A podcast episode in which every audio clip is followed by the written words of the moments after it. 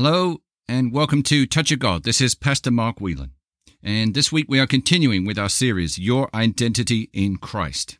This week we are specifically focusing in on the topic of sin, the temptations, the desires to commit sin, and how the new believer, the believer in Christ, is set free from sin only because of the sacrifices that our Christ Jesus made at the cross at Calvary. So Jesus has set you free from the bondage of sin and the wages of it being a spiritual death. But do you know it? And is your conscience one of sinfulness or righteousness? Are you living free from the condemnation and the guilt of sin? Or do you feel that you are forever condemning yourself and feeling guilty of the sin that you feel that you have no power over? So today I begin to ask you a few questions. Do you feel free from the bondage of sin, even though the blood of Jesus has made you free? Do you feel free, even though Jesus has made you free? Do you believe that you are free? Do you base your beliefs on what you feel, or the written word of God that is the truth, regardless of what you feel? So, if you are born again, you are seated in heavenly places in Christ Jesus. God has rescued you, according to Colossians, out of the domain of darkness, out of under the powers of demonic realm, Satan and the, the demons, and he has rescued you out of the domain, domain of darkness and into the kingdom of his beloved Son Jesus. So if you are born again, you are seated in heavenly places in Christ Jesus. God has rescued you out of the domain of darkness and into the kingdom of his beloved Son Jesus. So to continue on in sin, or not understand fully that you are free of sin, is the same as you acting like someone other than yourself. Imagine you are on a stage and you are acting in a play. You are not acting yourself, you're by accident acting someone else on stage, and they're wondering, why are you acting like me and not acting like yourself? You should be acting who you are and being who you are, not as someone else, someone that you used to be before God created you brand new when you received him as Lord and Savior. So when we look at the topic of sin and temptations, let's look at book of James chapter 1 verse 13. It says, "Let no one say when he is tempted, I am tempted from God, for God is incapable of being tempted by what is evil, and he himself tempts no one." Verse 14. But every person is tempted when he is drawn away, enticed, and baited by his own evil desire, lust, and passions. Now, remember last week we had the analogy of the fish in the water. No one is pushing the fish towards the bait on the end of the hook that the fisherman has with the rod. No one is pushing the fish towards the bait, the bait on the end of the hook. The fish decides on its own accord, with its own free will, that it is tempted, it has a desire to eat the bait, but when it consumes the bait or tries to eat the bait, it is hooked. It is addicted to the hook. Verse 15 Then the evil desire, when it has conceived, gives birth to sin, and sin, when it is fully matured, brings forth death. So there is a life cycle of a desire when it has become conceived gives birth to sin. And sin, when it is fully matured, brings forth death. So you can already understand here today that just because you are tempted by something doesn't mean you have immediately sinned against the Lord. It is only when you take action to explore or think or fantasize about that sin or temptation or desire and actually try to eh, take part in that temptation and desire, that it leads to sin, and now you have sinned. So, just being tempted is not committing sin. It is what happens next that counts. So, today we begin to look at three aspects of the deliverance of sin by what Jesus has done for us, how God cleanses us of the sin and condemnation of sin and all unrighteousness, and also how we can stay free from from these desires, these temptations. How we can stay free from the of the lust of the flesh, the lust of the eyes, and the pride of life. And so the, aspects that we're going to be look at, looking at today, and maybe for the next couple of weeks, as this is a fairly large topic. How have we been set free in the first place? How has God set us free? The second item is how can we be cleansed and forgiven of our sins in our daily lives, even once we are a born again believer? And then the last aspect is how can we keep from sinning and acting upon the heartfelt desires of evil temptations? So, first thing is how have we been set free already as a born again believer? Now, this only applies if you have received Jesus as your Savior and your Lord. You have to be born again in order to be set free by the blood of Jesus. Faith in the name of Jesus. Ask Jesus into your heart today. Open up the house, the door of your house, the door of your heart. Let Jesus into all the rooms of your heart. Do not let him be confined to the first floor or the ground floor but allow him into every room in your heart. Do not keep anything from the Lord, because he knows all things. So you might as well declare all things in your heart, good and bad, to the Lord every day. And let him cleanse you. Confess these things. Confess what's in the rooms of your heart. Place them on the altar of the Lord and let him cleanse you. And so you can be truly set free in your soul. So how have we been set free? How has the believer been set free? In Romans chapter 6, we look at verses 4, 5, 6, and 7. Romans 6, 4 to 7. Verse 4 says, We were buried therefore with him by the baptism into death, so that just as Christ was raised from the dead by the glorious power of the Father, so we too might habitually live and behave in newness of life. Verse 5 For if we have become one with him by sharing a death like his, we shall also be one with him in sharing his resurrection by a new life lived for God.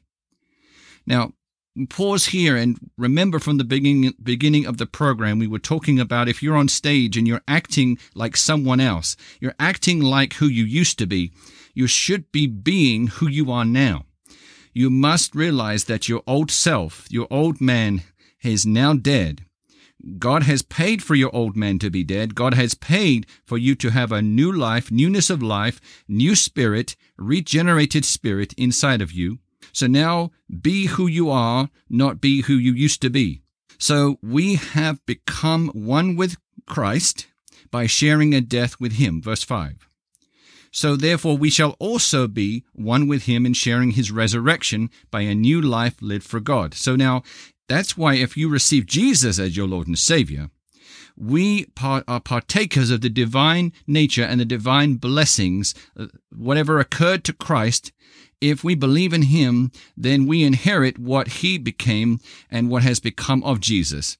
So that means the death, the burial, and the resurrection and a new life. So Romans chapter 6 verse 6 says, We know that our old unrenewed self was nailed to the cross with him in order that our body, which is the instrument of sin, might be made ineffective and inactive for evil, that we might no longer be the slaves of sin.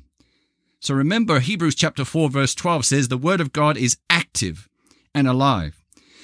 And look what happened to the Word. The Word came and He healed us. The Word came and was placed on the cross that we might be made inactive for evil. So the Word, which is active and alive, may cause us, by believing in the Word that is Christ Himself, we might become ineffective and inactive for evil. That we might no longer be the slaves of sin. If you're feeling the sla- a slave of sin or a slave of bondage today, and you are born again, you are being deceived by the devil by a lack of knowledge of the Word of God. You are you are still living a lie. Maybe not by choice, but the choice you have made is to not understand the truth or or explore the Word of God to find out what the truth is. Okay, that was your choice. But I'm glad today that you're listening to this program and you're investigating these verses for yourself outside of this program during the week that you may realize that you are now born again, you are free, you are free from sin, and what that all means for you now in your daily lives. Amen? In the name of Jesus. Hallelujah. So, we know that our old unrenewed self was nailed to the cross with him, Jesus, in order that our body, which is the instrument of sin, might be made ineffective and inactive for evil, that we might no longer be the slaves of sin. So imagine your body is a car, and when you give your life to Jesus, because you were nailed to the cross with Christ, imagine Jesus taking, opening up the, the bonnet, the hood at the front of the car, and disconnecting the cables from the battery. So you're no longer connected to your old self. You're no longer connected to sin. Therefore, the car is inactive.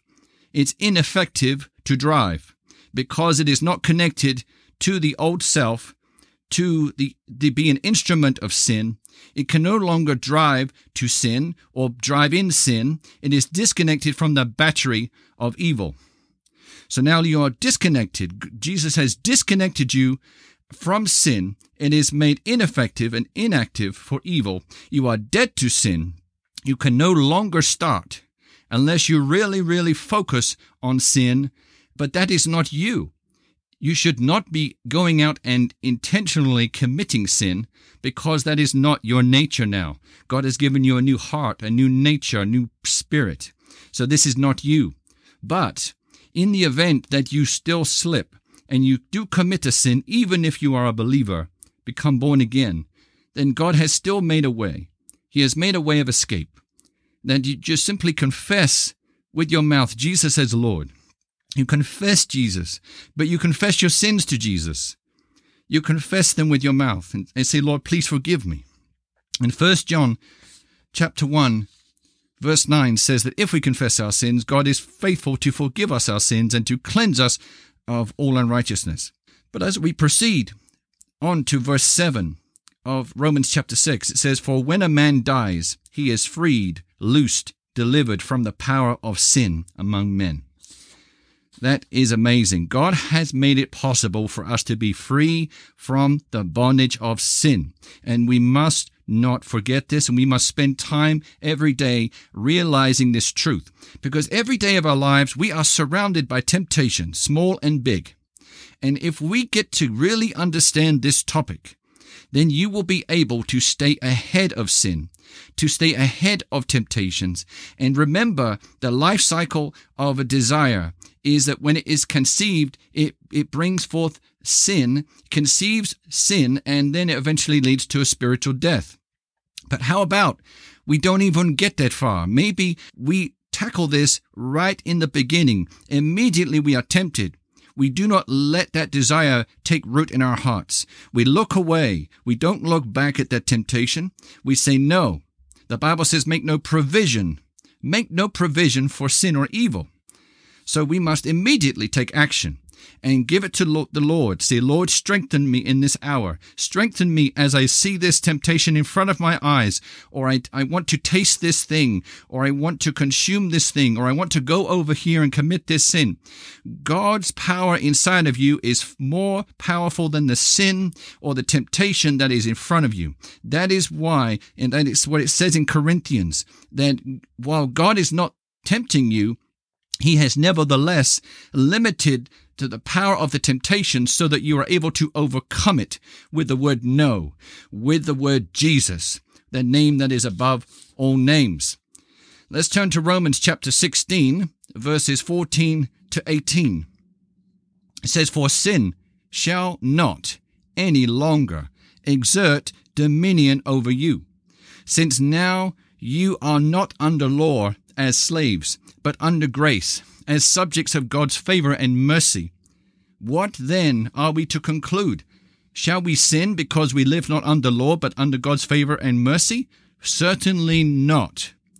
Do you not know that if you continually surrender yourselves to anyone to do his will, you are the slaves of him whom you obey, whether that be to sin, which leads to death, or to obedience, which leads to righteousness, right doing, and right standing with God. Verse 17, but thank God, though you were once slaves of sin, you have become obedient with all your heart to the standard of teaching in which you were instructed and to which you were committed. Now, I want to pause here on verse 17 because remember, this is a letter from the Apostle Paul to the, to the church at Rome. That he, he is declaring here, he is saying that they have become obedient with all their hearts to the standard of teaching in which they were instructed and to which they were committed. But Paul is not saying that about us today. But we need to believe that we have become obedient with our hearts. We need to make sure that we are obedient with our hearts. We are not free unless we are obedient with our hearts to be not slaves of sin, but to walk in uprightness and righteousness according to the holiness of God. God wants us to be holy as He is holy, according to the, the books of Peter. So, therefore, how do we become this? How do we stay free of sin? And we will be covering that in a short while here on the program. So, remember that while Paul is saying to the church at Rome, you have become obedient. The question you and I have to ask ourselves today is have we, have I become obedient with all my heart based on my understanding of the word and the way I know I should function in my daily life? Do I know that I have been set free of sin by the blood of Christ and that I may walk in newness of life, that I may walk free of sin? I am no longer a slave to sin, but do I really know it? And do I have confidence in this word that this word of God is more powerful than the actual temptation itself? And as we continue in verse 18 of Romans chapter 16, it says, and having been set free from sin, you have become the servants of righteousness, of conformity to the divine will in thought, purpose, purpose and action. So the second aspect we want to look at is how can we be cleansed and forgiven of our sins in our daily lives, even as a born again believer? So what we've just covered is how have we been set free? Who paid for it? And what does that mean? We are set free because we were buried with Christ. We died with Christ. We were resurrected with Christ. And now we have a newness of life. The old man is dead. Our old body that was an instrument of sin has now been made inactive and ineffective of sin because it is dead, it is gone. You may look in the mirror and say, well, that I'm still the same person. Well, no, that's not true. You might still have the same fingers, the same toes, the same look on your face, except hopefully you're a little happier now that you have the joy of the Lord inside you but inside of you, what you cannot see with your naked eyes, that God can see with His eyes, is your new spirit that He put in you and He recreated. So that's your new heart that you have now got. And you are that heart, that spirit is is free from the from the law of sin and of death, according to Romans chapter eight, and we'll be covering that in a moment too. So you are absolutely free from sin. The shackles have fallen from your ankles. The shackles, the chains have fell from your heart. Your heart is no longer strapped inside this bondage of sin that you cannot get free from. You are free. Whether you believe it or not, you actually are free, but now you need to believe it and act it. So the second thing is how can we be cleansed and forgiven of our sins in our daily lives, even once we are born again? And because remember, born again believers still face temptations of the devil, of this evil world, this fallen world. Even though we are born again, we still face temptations, and some might argue they are stronger temptations. But as we will, as we understand now that the, the power of the Lord within us is a power that the Holy Spirit is powerful enough to help us. The grace of God is powerful enough to help us say no to sin and to crucify our flesh so that our flesh no longer succumbs to the power of sin. But we will learn in just a few moments here the power the, the dominant voice in ourselves that needs to become more and more dominant than the voice and the loudness of the voice of our flesh, so that we may overcome sin in our daily lives. God has paid for us to be free of sin. Now we have to walk in that inheritance. So the second aspect is how can we be cleansed and forgiven of our sins in our daily lives, even as a born again believer? 1 John chapter 1 verse 9 says, If we freely admit that we have sinned and confess our sins, he is faithful and just, true to his own nature and promises, and will forgive our sins, dismiss our lawlessness, and continuously cleanse us from all unrighteousness everything not in conformity to His will and purpose, thought, and action. So that is a key verse for you to constantly remember and be able to pull up in your thoughts and from your remembrance. Whenever you slip, whenever you fall back, whenever you backslide, know that you can immediately get up off the floor and confess your sins to the Lord, and He will forgive you your sins and cleanse you of all unrighteousness in your conscience so that you are not able to condemn yourself anymore if you truly receive the cleansing of unrighteousness of the Lord, according to that verse. Here's another couple of verses that will help you. Romans chapter 8, verses 1 and 2. Romans chapter 8, verses 1 and 2. Therefore, there is now no condemnation, no adjudging guilty of wrong for those who are in Christ Jesus who live and walk not after the dictates of the flesh, but after the dictates of the Spirit.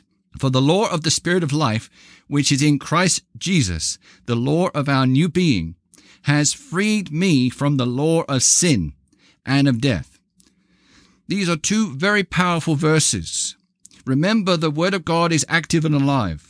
So get these verses into your spirit, into your soul. Know that you are free, but you have to live and walk not after the dictates of the flesh, but after the dictates of the spirit. You have a choice here in verse number one of Romans 8. It is your decision every day if you're going to live and walk according to the flesh, of the things that you desire with your eyes, the lust of the eyes, the lust of the flesh, and the pride of life, those three main categories of sin and desires. Are you going to walk after those three things or one of those three things and, and be in sin? And well, if that's the case, then you are going to be condemned because verse 1 in Romans chapter 8 is conditional. So if you walk and live not after the dictates of the flesh, but instead you walk after the dictates of the Spirit, then there is no condemnation and no adjudging guilty of wrong. Because in verse 2 it says, For the law of the Spirit of life, which is in Christ Jesus, the law of our new being, has freed me from the law of sin and of death. The shackles, the chains are gone because you're in Christ, and the law of the Spirit of life, which is in Christ Jesus, has absolutely abolished the law as it pertains to bondage in sin and of death, it will no longer affect you. You're no longer affected by that law because the law of the Spirit of life in Christ Jesus has superseded the law of sin and of death. That doesn't mean that the law of sin and of death has been abolished in the world. No, those who do not walk after the Spirit, but instead walk after the dictates of the flesh, they are still under the bondage of the law of sin and of death. But that's why you must walk according to Christ. You must walk in Christ, be in Christ, focus on Jesus, and say no to the first sight of temptation. Look away. Say no. The Lord is my shepherd. The Lord is my shepherd, and I shall follow my shepherd. I shall not follow the evil ways of the devil. I shall not follow the evil ways of wrongdoers and the wickedness in this world. I shall walk according to my shepherd. The, my shepherd is my Lord Jesus Christ, and he is the one who I'm following, and I will not uh, abide by any temptations, sin, desires, or anything of that nature. Sin shall not be present in my heart because I will not let the desires become conceived into sin, therefore leading to death. I will focus on Jesus and the power of Jesus, the name that is above all names, and me consuming His word every day, meditating and pondering the Word of God every day will give me strength and it will supersede the power and the temptations that I will say yes to sin. It will override those. And so I will say yes to the Lord and I will say no to temptations. I will have the strength by the Holy Spirit to overcome sin, to overcome these desires of the flesh. I will be able to crucify the flesh by the power of the Word of God and knowing who I am in Christ in Jesus' name. Now, this is a, a significant topic, and we will not rush it. We will continue on next week. In the meantime, if you'd like us to pray for you, the email address is touchofgodradio at gmail.com touchofgodradio at gmail.com.